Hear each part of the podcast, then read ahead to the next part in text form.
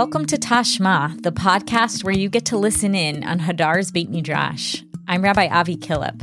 Each week this year, we will hear a Dvar Torah on the weekly Parsha from Rabbi Elie Kaunfer. Let's listen in. If God's presence fills the whole world, why does it seem easier to connect to God in some places rather than others? This paradox is central to understanding the concept of the Mishkan, God's dwelling place on earth. In Parsha Truma, God declares, Make for me a sanctuary, and I will dwell among them. Exodus 25 8. God asks for a dwelling place on earth in order to be close to Israel. In a midrash on this verse, Moshe is shocked by this request. Quote, when the Holy Blessed One said to Moshe, Make me a dwelling place, Moshe was shocked and taken aback. Moshe said, The glory of the Holy Blessed One fills the upper and lower realms, and God says, Make me a dwelling place? Shmot Rabbah 34 1. Moshe understands that God's presence fills the entire world. Indeed, God is called Hamakom, perhaps to indicate that God is more expansive than any particular place. As another midrash notes, God is the place of the world, the world is not God's place.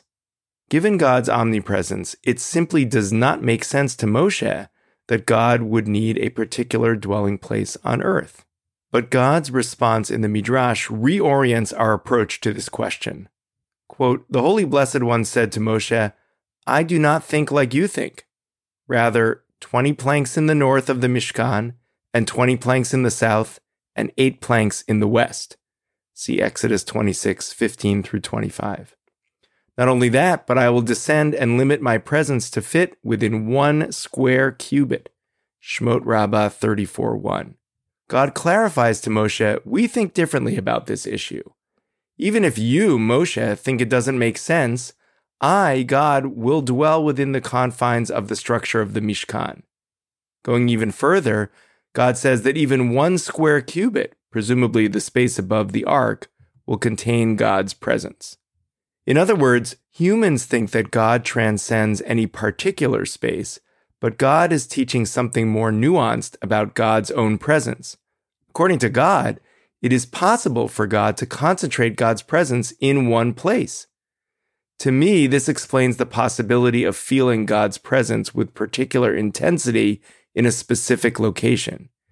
Indeed, one of the tragedies felt in the wake of the destruction of the temple was that God's presence on earth was diminished, and humans were unable to approach God in the same way as before. This tension about the location of God's presence is given expression in one of our central prayers, the Kedusha. In the Musaf Amida for Shabbat and festivals, we see the following question asked by the angels quote, God's glory fills the world. God's servants, the angels, ask each other, where is the place of God's presence? Aye Mekom Kavodo. Shabbat Musaf Kedusha. In the Kedusha, we imitate the angels praising God. In this liturgical moment, however, the angels are not praising. They are asking a question about the location of God's presence. They do not know where God's presence is to be found. What happens next? While remaining uncertain or ignorant about God's location, they praise God, quote, from God's place, mim komo. Blessed is the presence of God from God's place. Baruch kavod Hashem mim komo. This sentence is a quote from Yechezkel 3.12, part of the very intense vision the prophet has of God's form. But in the context of the Kedusha, this is a response to the question of where God's presence is to be found. As Rabbi Yehuda Bar Yakar explains, the angel's answer is we don't know where God's presence is to be found, but wherever God's presence is, may God be blessed. In other words, the term mim komo is intentionally non-specific. According to the Shabbat Musaf Kedusha, then, God's place is not known, at least to the angels, whom we are imitating in this liturgical passage. But humans are not angels. God may not make known God's presence to the angels, but God did reveal God's self to Israel.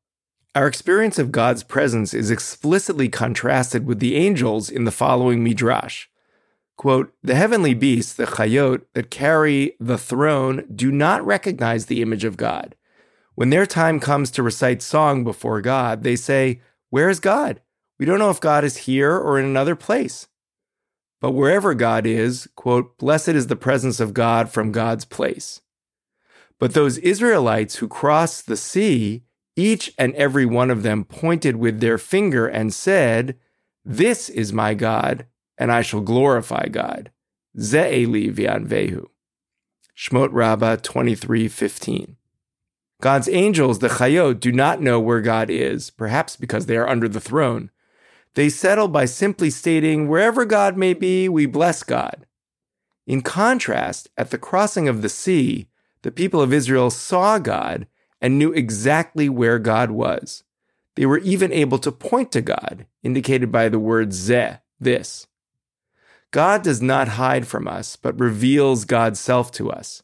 Indeed, as another midrash notes, this is an expression of God's love for us. God loves us so much that God wants to be close to us, available to us. Quote, For the love of Israel, bishvil chibatan shel Yisrael, even though the upper and lower realms cannot contain my presence, I will lower my presence and make my presence dwell within the Mishkan. Kite Midrash V'Agada, Ginze Schechter, Volume 1, page 219. In my life, I have felt God's presence more intensely in certain places. Sometimes that is because of an event, the birthing room, for instance, but often it is simply a specific place in which I stand. Although theoretically God can be felt anywhere and is indeed present in all places, there are places that carry a stronger spiritual valence for me and make it easier for me to connect to God. For instance, I often experience God's presence more intensely when I am near the open ark in synagogue. My heart still skips a beat when the doors open, and I feel in a heightened emotional state, connecting to the palpable presence of God. It is as if a direct channel is open for me. And while this reflects my own experience of the place, not an empirical certainty about God's presence, God allows for this possibility of intense connection fueled by a specific space to exist. For humans, God's presence manifests in different levels of intensity at certain spaces. This is the beauty of God's relationship with us. We're not angels who exist without knowing whether God is here or there. We are flesh and blood people who connect to real spaces. And while it may seem paradoxical to feel God more strongly in one place than in another, the Midrashim we've seen imagine that God has never been bothered by this.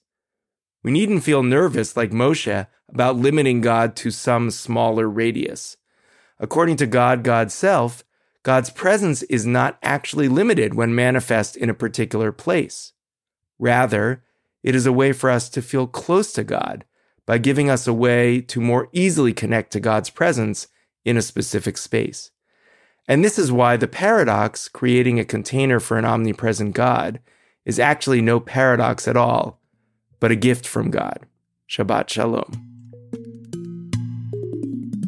Our producers for this podcast are Sam Greenberg and Jeremy Tabak. Thank you to David Chabinsky for editing this episode. I'm your host, Rabbi Avi Killip. It's been a pleasure to learn with you.